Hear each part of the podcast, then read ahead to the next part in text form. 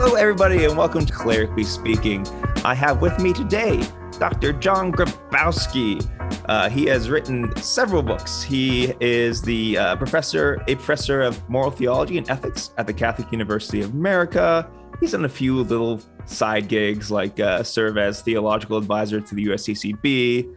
Uh, Pope Benedict appointed him to the Pontifical Council for the Family, along with his wife. He was also appointed by Pope Francis to serve as an expert on the 2015 Synod on the Family. But most importantly, some years ago, he taught marriage and family life at Catholic University of America, where I was a student. Definitely his crowning achievement. Good morning, Dr. Grabowski. How are you doing? Good morning, Father Anthony. It's great to be with you. Thanks. So, first question, very important one. Uh, so, you went to and thank you for properly putting in perspective my yes. my my work and my career. That's I appreciate that. You know, I, I try to take this job very professionally, uh, so I try to do my research on things. Speaking of which, um, so you were a Steubenville undergrad, is that correct? That is correct. And so, uh, when you were there, was it the same as it is now in that Pittsburgh is the capital of Steubenville, Ohio? oh boy, I'm going to get myself in trouble. Pittsburgh was kind of the only urban oasis within reach for uh, us on that campus back in the early 1980s. So, mm-hmm. capital, I don't know, but um, go to place if you wanted to be in a town larger than, you know, a small Rust Belt town, definitely. Yes. So we'll take that as a yes. Uh, so today, good. Good. Uh, so today we're going to be talking about your book, Unraveling Gender: The Battle Over Sexual Difference. So this is just a mild disclaimer, not that we're going to be crude or anything, but we'll be talking about gender, sexual difference, those sort of issues. So sometimes you know kids listen to the podcast with their families, just to let you guys know we're going to be talking about this kind of stuff. Uh, and so uh, as I was picking up your book and reading it, one of the things that I get concerned with with this topic is, you know, as a priest, and I think a lot of Catholics, you know um, we know people who identify as LGBTQ uh, plus uh, family members, that sort of thing. Um, and I kind of liked how you started off your book. And maybe I'll start with this question. Uh, it's it feels like an odd question to ask, but what is this book not about? Oh, that that is a good question. Yeah.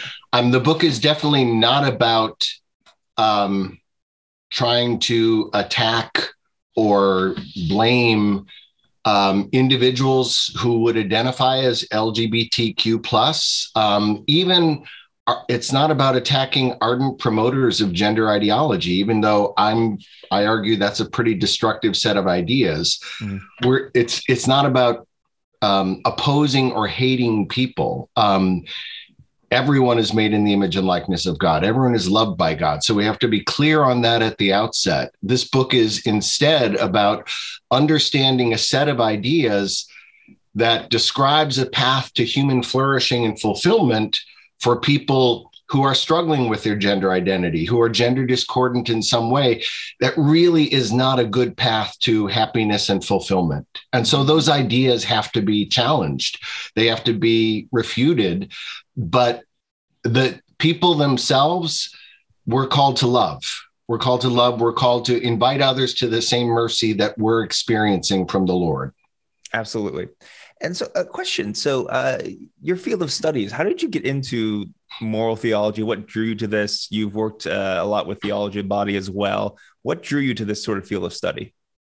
Well, um, back when I was a graduate student at Marquette University, um, and casting around for a dissertation topic, I was really kind of captivated by the vision of the human person of John Paul II, the theology of the body, which you mentioned. Um, but I, I was hesitant to make that like the focus of my dissertation um, because, frankly, that could make it hard to get a job at certain places. Um, if you write a JP2 dissertation, people are going to say, "Oh, you're one of okay." I know who you are. So, what I ended up writing was a survey dissertation on the human person and sexual difference, kind of across the spectrum of Catholic theology, more of a survey. And certainly, John Paul II, an important part of that.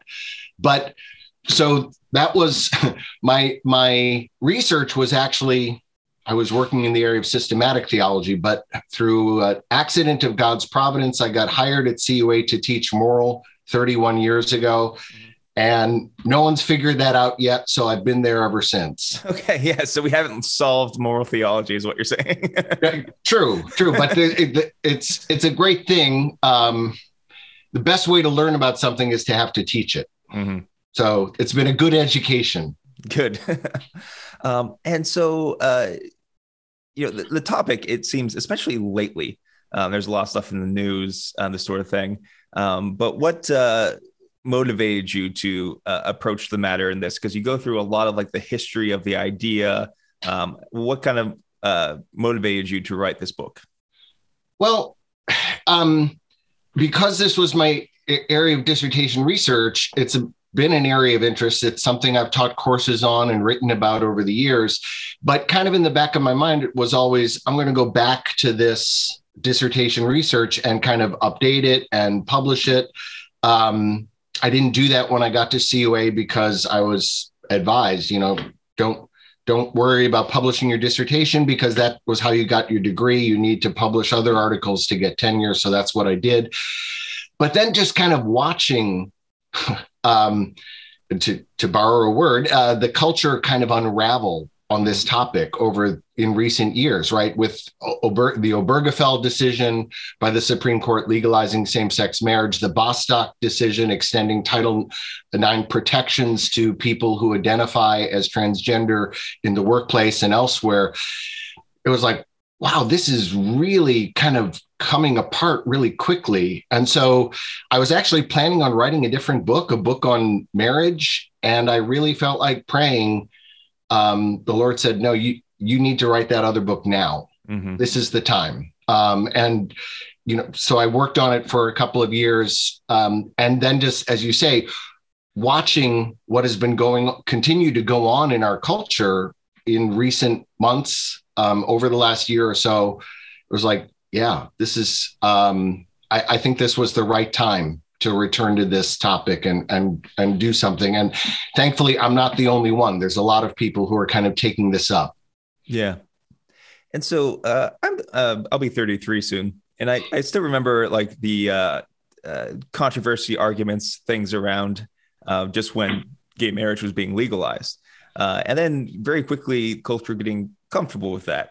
And a lot of that is just because a lot of people know uh, people who are gay, you know, family members, friends, nice people, loving people, all that. It kind of became normalized. Um, and then it seems uh, stuff with um, uh, transgender and gender ad- ideology seemed to like explode out of nowhere.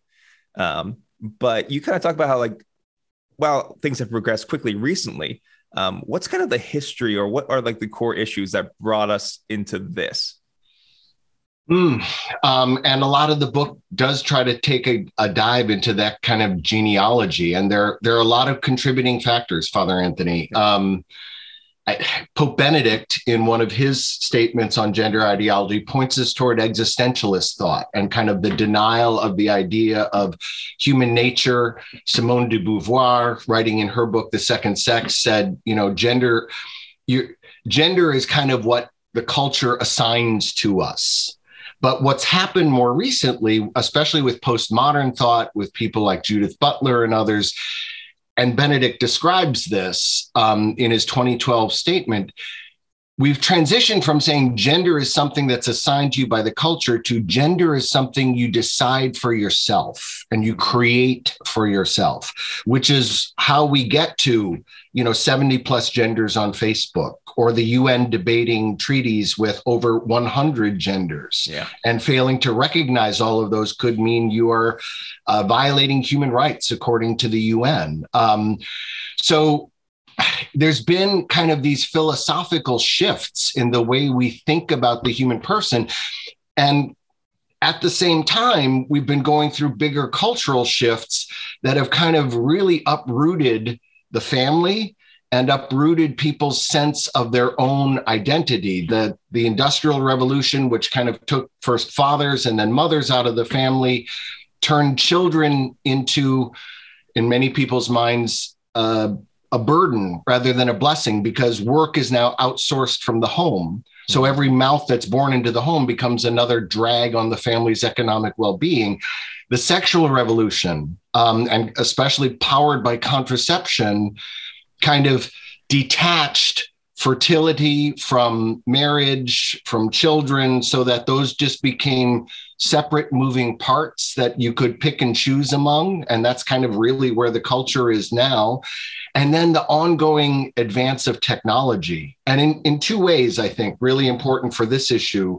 One, the digitalization of the way we think about ourselves right we can we can have online identities mm. that we can alter at will we can change our online reality and profiles and that in many people's minds creates this sense hey you know my identity is just something i can um, it's fluid. It's something i can i can articulate and change as i move forward. So our bodies then when we start to absorb that way of thinking are no longer a window into who we are as persons. They're a screen on which we project an identity. And we can use medical and other technology to kind of rewrite that identity and the way our body displays it so all of those things kind of coming together over the last century or two i think have kind of created this perfect storm yeah that's uprooted upended um, the way we think about ourselves, our bodies, and the sexually differentiated character of our bodies. Mm-hmm. Yeah. And speaking of that kind of uh, genesis, you mentioned you've been teaching for 30 years now? 31 this 31. year. Yeah. And so you've had all kinds of students, seminarians, uh, lay people. Have you noticed a difference in in their attitudes toward things? Have things become more difficult as you explain or talk about these ideas? What's kind of have you noticed a, a trend or a change in that? I, that's that's a really interesting question, Father Anthony. I mean, I do notice. Um, I think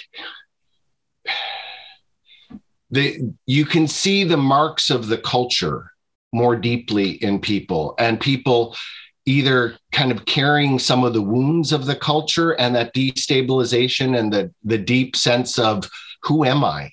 Mm-hmm. You know, where where do I belong? Where do I find my identity?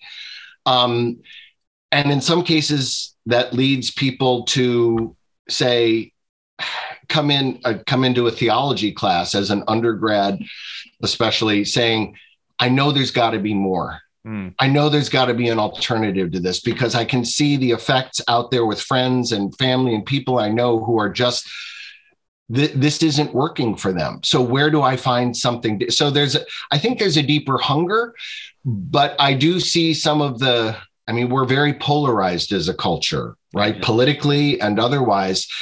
And I think Mary Eberstadt, in her most recent book, Primal Screams, is right when she says that that itself is kind of the fruit of the sexual revolution. Hmm. Because the sexual revolution has so kind of wounded families and wounded, I mean, family and parish, those are kind of places where people get their basic sense of self and belonging.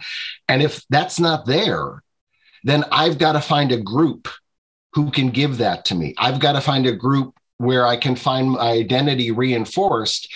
And then if I identify with that group and someone disagrees with my group, it's an attack on me and my identity. So our politics has become so toxic because we can't have political discussions and disagreements. Instead, it's all about these fragile identities that people yeah. are walking around with and having to defend those. Yeah. Uh, and speaking of that, you mentioned kind of like the wounds of the culture. I think it can be difficult for Catholics who are striving for holiness, who are you know doing their best to go to the sacrament, all that good stuff. I think it's sometimes hard for us to realize in what ways the culture has influenced us. So, for example, I think there is kind of a crisis right now in understanding uh, masculinity, femininity, even within the church. Yeah. So, in an effort to um, like looking outside, realizing that what the world is telling us is wrong, um, sometimes I have found among more popular Catholic writers, commentators, there ends up being a caricature of masculinity and femininity. Um, and you know stuff like basically the marital debt is equivalent to sexual slavery, or women have to be this, or men have to be that. Um, and that seems to confuse things even more so. It's hard to find voices that actually get back to what the Catholic Church really teaches. Oh, I I, I would agree, um, and I think I mentioned the the polarization. I, I think it happens in both directions, mm-hmm. right? There are people who just, oh no, the church is promoting um, the subjugation of women to men, or the so kind of drinking the the, the second wave feminist kool-aid and seeing the church in a very and its teaching in a very adversarial light but on the other hand very traditional catholics who will say no no no what the church teaches is to be a man or a woman is to fulfill these specific roles in exactly this way. And if you deviate in the least way um, then you're outside the boundary of the so you see that among a lot of kind of traditionalist minded catholics. Uh, and again it's a it's a it's a false again it's a false it's a caricature in both sides yeah. of what the church actually offers us right because the church offers us a vision that says no as men and women, we have these gifts. John Paul and now Pope Francis uses the language of the genius of the sexes, the genius of men and women, and those flow into our vocations to be a mother, a father, a husband, a wife. But how we live that out in given cultures, uh, can look different, and that's okay, right? Um, Pope Francis has a great distinction in Amoris Laetitia 56. He says, um, sex, the biological reality of sexual difference, and gender, the socio-cultural interpretation of that, can be distinguished, but they can't be separated. Hmm. So, in other words, it's you know. Se- sex roles, what it looks like to be a husband or wife in a given culture, might look one way in a traditional African culture and look very different in an Asian culture or a Latin American culture or an American culture. And that's okay as long as those un- that understanding of those roles is connected to and flows from the deeper reality of our bodies, their sexual difference, and our basic vocations as men and women in the church. Mm-hmm. So the church gives us this vision that is deep, it's flexible, um, and it gets distorted uh, both by kind of opponents, uh, you know, people taking shots at the church, and by people who see themselves as promoting a brand of Catholicism. Yeah, um, and so a lot of focus, uh, like of your book, is um, kind of this uh, battle between what biblical Catholic theology offers is a human flourishing versus what the world offers, which is kind of this um, facade of happiness or flourishing, but the destructive nature of where these ideas uh, lead to concretely. Um, is that fair? No, yeah, it is, and and I mean, I that, which is one reason why in the book I argue that ultimately I think gender ideology is just a new iteration of Gnosticism. Mm-hmm. It's 21st century Gnosticism because it really sees the body and our what some people now like to call our sex assigned at birth mm-hmm. as an, something to be overcome rather than a gift to be embraced and an integral part of who we are. Um, but that's a false understanding of the human person. That's a false understanding of Christian spirituality, right? Any spirituality that says, no, your body is evil and has to be overcome, rewritten, transcended. You're not dealing with Christian spirituality, right? We're we are an integral whole of body and soul. And so, any authentic Christian spirituality, any path to human happiness and flourishing has to take into account both our bodies and our souls and the way they interact with one another and the way our body is an integral part of our identity. Mm-hmm. Yeah. And so, let's get um, down to kind of uh, experiential sort of level. So, a, a, question that I get as a priest sometimes, I, I'll just, okay, for example, um, uh, I was uh, talking with a person, different parish than I'm assigned at now. A young guy must have been like 10, 11, 12, um, and was kind of telling me that he has been uh, lying to himself uh, about the fact that he's a boy. He knows that deep down inside, he's a girl. And he was sharing with this to me as a kind of very sort of profound um, realization where, you know, one day once he makes enough money, he'll be able to change that. And so I'm looking at this kid, and it's like, what do you do? like, what? Like, okay, so that, that's one particular kind of example, but uh, just the fact that for whatever reason, and the church is kind of um, uh, agnostic about the reasons why this happens. Um, people have these experiences or these feelings, which are not chosen or anything, and struggle with their place in the church and what that means. And how do I make this into a question? Um, so, you know, um, what would you say? Because this is a concern of parents, this is a concern of a lot of people. What kind of uh, advice, counsel, how do you handle these things? It's a big yeah. question, but no, it's a great question. Yeah. Um, and I think there, I would make a distinction between two different kinds of cases uh, in terms of gender discordance. The one, the, the the young the young boy who you're describing here, I would, if I'm a parent, if I'm a religious educator, priest, pastoral counselor, and someone shares that, one of the things I think of first and remember first is that every study that's been done has found that 80 to 90% of cases of childhood discordance, gender discordance, resolve themselves on their own by the time the person reaches adulthood, usually without any medical or psychological intervention. So, um, the idea that oh boy well this this boy we have to uh, un- enable him to socially transition right now and use his preferred pronouns and the dress of dress like the opposite sex and put him on puberty blockers because he's approaching adolescence. And then once he's in adolescence put him on cross-sex hormones. So his body starts to develop characteristics associated with being a girl. And then once he's of the age of um, consent whatever that is in the state that he's in he can have quote gender transitioning or gender affirming surgeries to cosmetically reconfigure the appearance of his body. I mean, just given the fact that in the vast majority of cases, by the time a gender discordant child reaches adulthood, the gender discordance resolves. The tomboy girl just becomes a woman who likes sports mm-hmm. and competition. The the kind of artsy boy becomes a man who um, you know likes likes poetry and likes literature. And you know that's all okay. That's all that's all fine. Um, so I, I would start with with just that awareness but i would distinguish that from the case of the young adult in their you know late teens 20s um, maybe who shows no sign of gender discordance throughout childhood and suddenly is exposed to gender ideology or a peer group that's uh, really into being non-binary and gender fluid.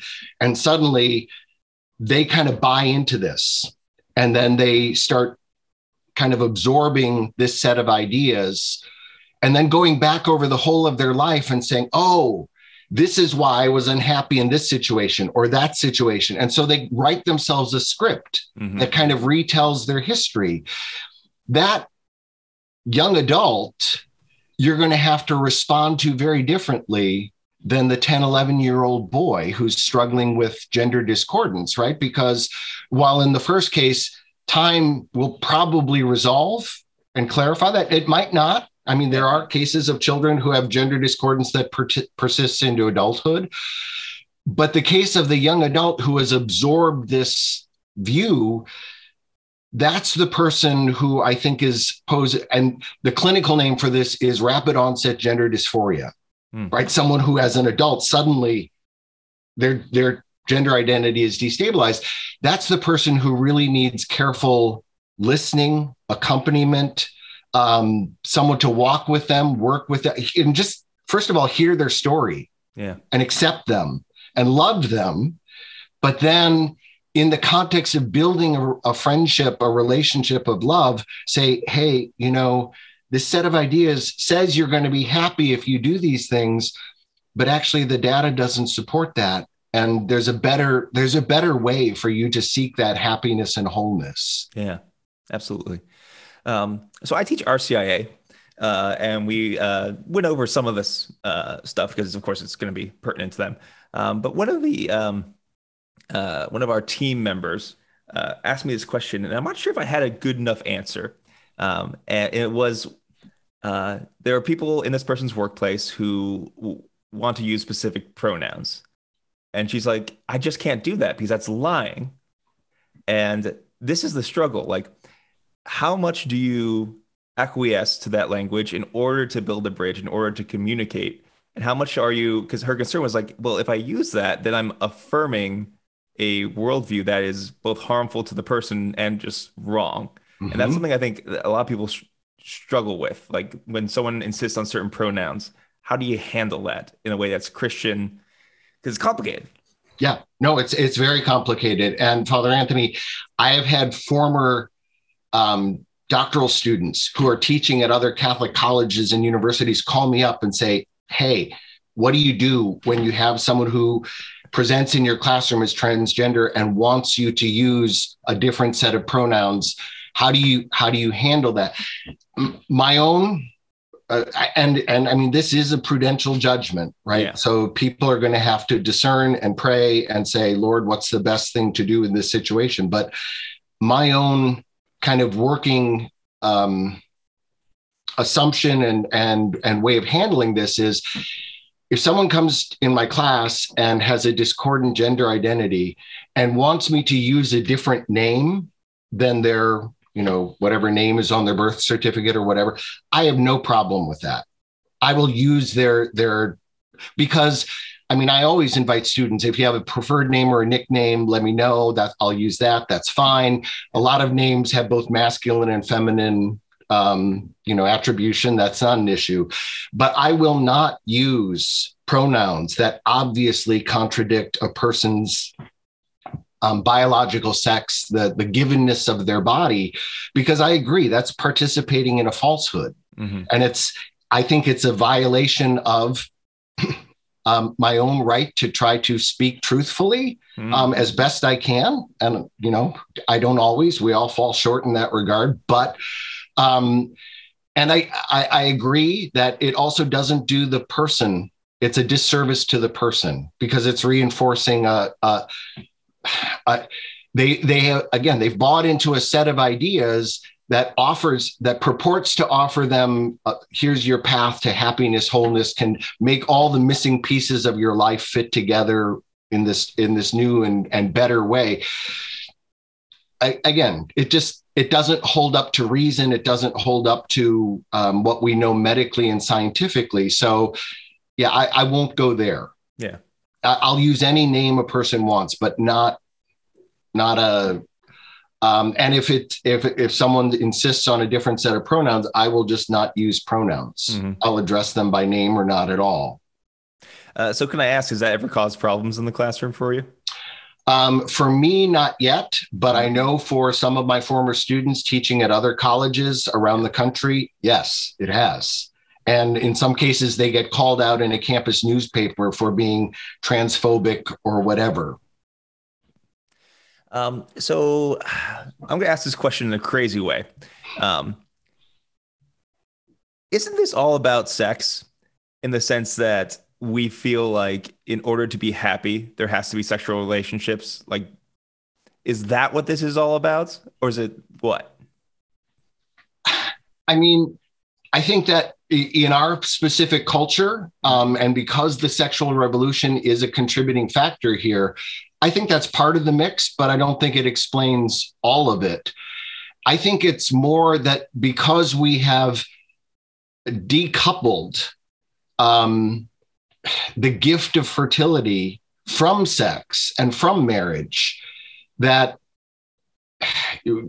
if if fertility has no necessary role in how we understand marriage then fertility is really superficial and unimportant to the person being being a man or a woman is unimportant which is why you know um, one of Justice Roberts, who dissented to the Ober, Obergefell decision, said, "You know what? On the on the logic of this definition of marriage, we could have three or four or five adults getting married because marriage just becomes a public declaration of love between adults who profess to love each other that confers certain legal rights, but their if, if, their sexual difference, their fertility is is in, completely incidental to that, then the number of persons involved is also incidental. We've mm-hmm. so I think it's much more the the loss of a sense of a, if you will, a teleology of our bodies, that our bodies mean something, our bodies point us to something. Um, and no, I don't have to be sexually active and expressive. I mean, your your the vocation you're living is a good reminder for all of us of that, right? You can be happy and flourishing as a Christian, as a single person, as a celibate person, or as a married person, but it's you still you're still giving yourself in your state of life as a man as a woman and that the reality of your body is integral to that gift it's not incidental to it mm-hmm. yeah and i think uh, uh, not a difficulty but the i the only way that uh, someone with gender dysphoria or any of these other difficulties. Uh, the only real answer to these questions to find peace outside of whatever the world is telling them, I mean, sound simple, but it's true, is Jesus Christ. So a lot of times we want to talk about the gender stuff right away, and because that's kind of first and foremost in the culture. But a lot of times you have to take the conversation like 14 steps back to the reality of everything. So it's very hard to have these conversations with people. It is. It is. But but I think um, the the point you made at um, at the outset there, you know, our bodies do have a telos. They do have a directionality that we can kind of discern when we look at it honestly, openly. One of the images I try to use and think about a little bit in the book is our bodies are like a compass they point us to our origin, which is love, right? We we are all created by God in the image of God. We're cre- but we are they also point us toward love. We're created for love and communion with other people in whatever state of life God calls us to live that. But in order to read that compass well and navigate by it well, we need the further map that revelation gives us, right? We need the person of Jesus Christ mm-hmm. who shows us what self gift really looks like, and therefore what human fulfillment really looks like. Um, so we need, especially in a culture that is increasingly lost the ability to navigate, lost the ability to read the body thoughtfully and well, we need that deeper picture. And it's not like we're, some people will say, oh, you're just you know the, this is fideism you're you're you're taking refuge in in faith and scripture and not everyone shares that i mean no there's there's there's two there's the medieval theology said this pope benedict said this there's two books but only one author there's the book of yeah. nature which includes our bodies and the natural world which all of which is a gift and there's the book of scripture and we read them in light of each other mm-hmm. right so we need both to really understand who we are and what we're called to. Yeah. Um, I don't know if you remember a few years ago, I don't remember exactly when, uh, and this has probably happened a few times where uh, there was a pastor, priest who came out uh, at the pulpit. Hmm. And of course, a lot of reactions to that. And when I first read that, it struck me as like, this is a dangerous, bad idea to do in the sense of like, I just don't think it's helpful for people to think about their priests in that way. Mm-hmm. Now, I take a step back too, because like this is the difficulty with the whole celibacy uh, issue, because there is something that about your masculinity when it's going to be expressed in a different way that does have something to do with your personhood. Mm-hmm. So I, I, keep going back and forth about what the deal is with this, and I'm bringing this into. Um, I am very aware when I look out my congregation in general uh, for a lot of people what their sexual orientation is because a lot of them have families and that sort of thing and you sort of assume it um, i also know um, that there are a lot of people who are either gay or lesbian or these other things but that's not necessarily known by seeing their family or something like that so my question is how much does this need to be how open does this need to be like in a parish? Um, does that make sense? Because like yeah. so often people feel like um, they have to keep it hidden so that other yeah. parishioners will not judge them. Right. And there can be a prudence to that too. So I struggle with that. Like, right. You know, yeah. No, I mean, wow. Um, really interesting kind of set of issues and questions there, Father Anthony. I, I think my initial reaction um, would be similar to yours in terms of a priest coming out in the pulpit. I, I, I think in general that's probably a bad idea because of the possibility of misunderstanding and scandal. Yeah. Right. But just people people are not going to process that well. People are going to then uh, make all kinds of further conclusions, which may not be true. I think that's different than a priest in a pastoral counseling setting, or let's say they're running a support group for same sex attracted people in their parish, mm-hmm. saying, you know what, I've lived with and I experienced same sex attraction too. Mm-hmm. I think that's an appropriate context for a priest if if there's a level of trust and it, and people know one another to share that. And you know i think that could really help people who are saying hey can i be a christian and navigate same-sex attraction? saying well you know what? Father's doing it. So mm-hmm. that could be a real witness. But from the pulpit i mean there's all kinds of people there of all different ages. And again it's it's a potential occasion of scandal so probably not great. Yeah. Um I do think we we have yet to find a good balance between telling our same-sex attracted brothers and sisters, "Oh no, no, no, you have to stay in the closet." Right. Right. Yeah. That's not healthy for us, for them. Um, but also, you know, um, m- making it making the church a place where they can experience love, hospitality, but also the call to holiness that we all experience. And I, in the last several years, I have gotten very wary of the language of sexual orientation hmm. um, because I think, one, it's never been. Um, there's there's never been conclusive scientific support for the concept. Um, all the sec- big secular studies of sexual attraction, Kinsey in 1948, um, Klein in 1978, all of them show that sexual attraction is a spectrum, that sexual attraction is responsive to behavior and environment.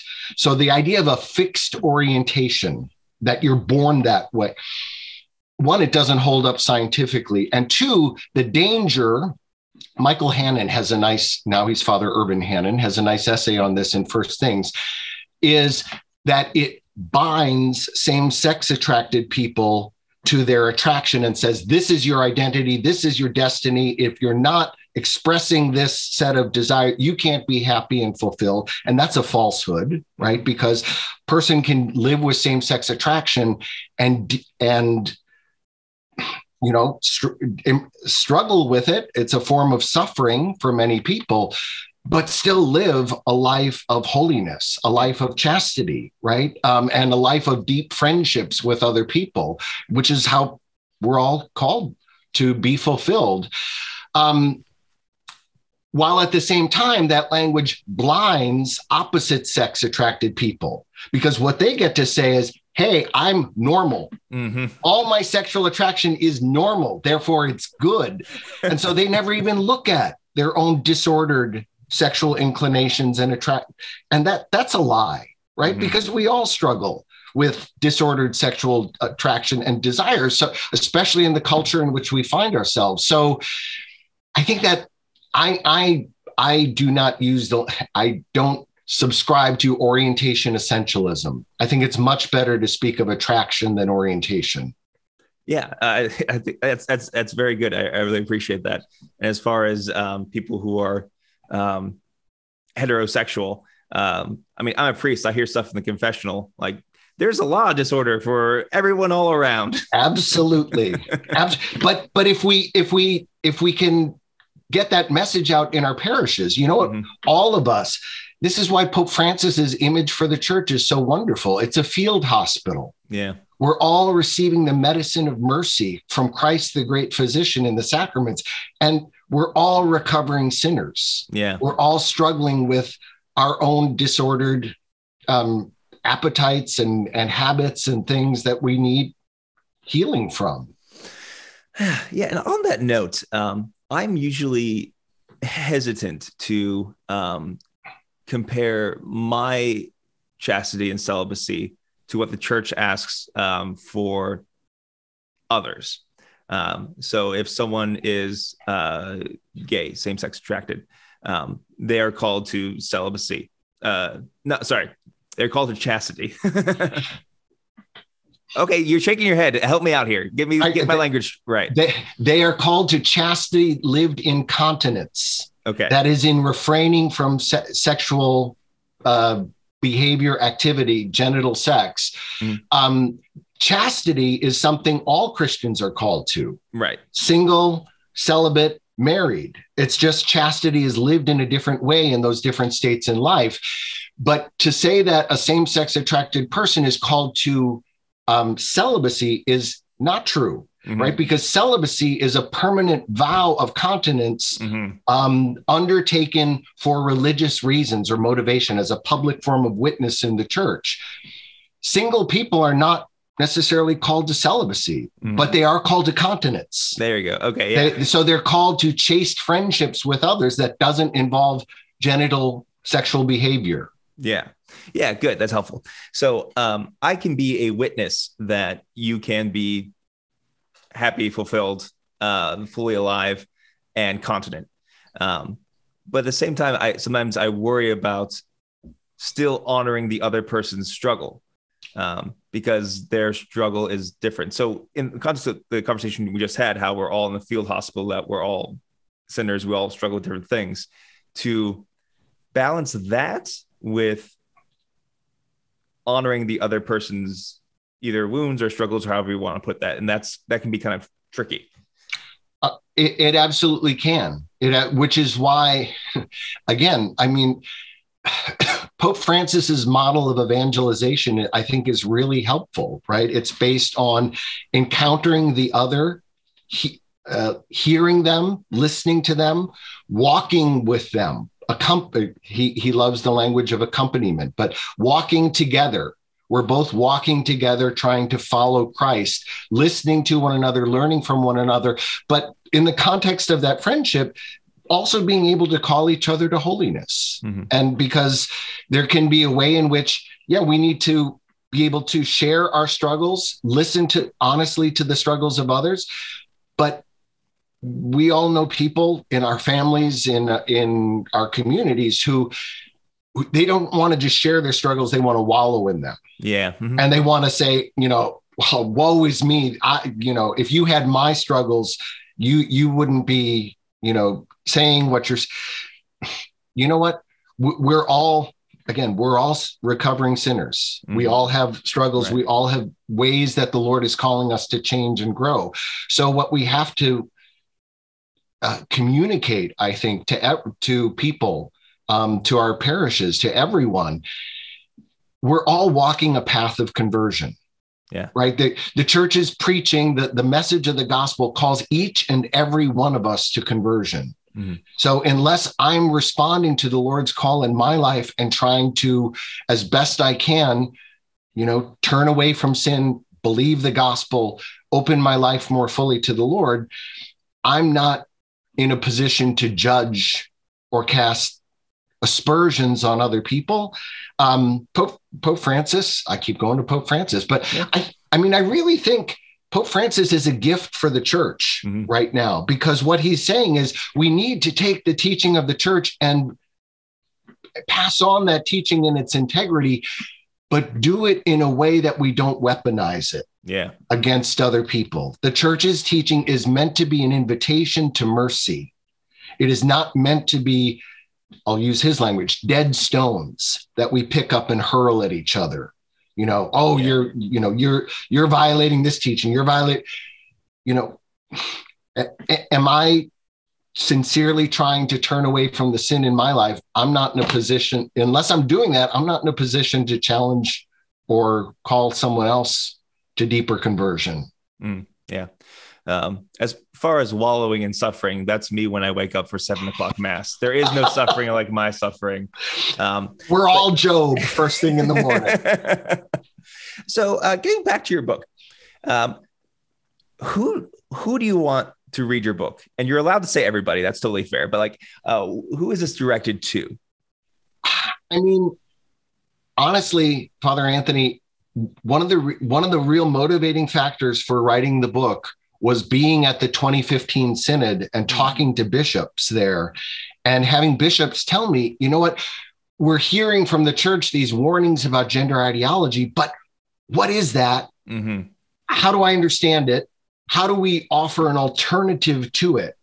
And so, in a particular way, I really hope that it's helpful to bishops and priests and catechists and religious educators because but also to parents mm-hmm. because right parents are supposed to be the primary teachers of their children in the faith and when i'm going out and giving talks on my book at parishes and stuff i'm telling people and especially the fathers mm. if you're not teaching your kids about gender ideology trust me someone else is yeah and they're not teaching them what you want you want your kids to hear.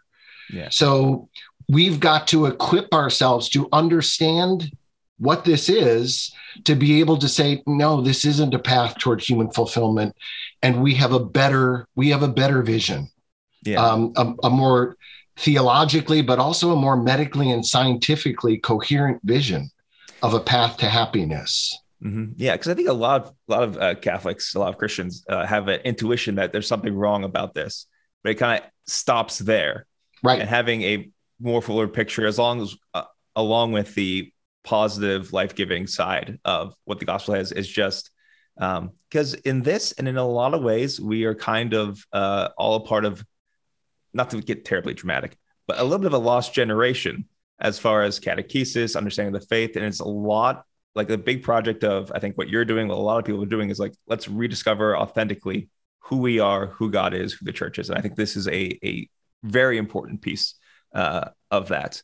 Um, any questions that you wished I asked you but didn't? Oh boy. Um, huh. Oh, yeah, actually, yes. Um, yeah. pra- pragmatic question. So, uh, the question of where can you get this book?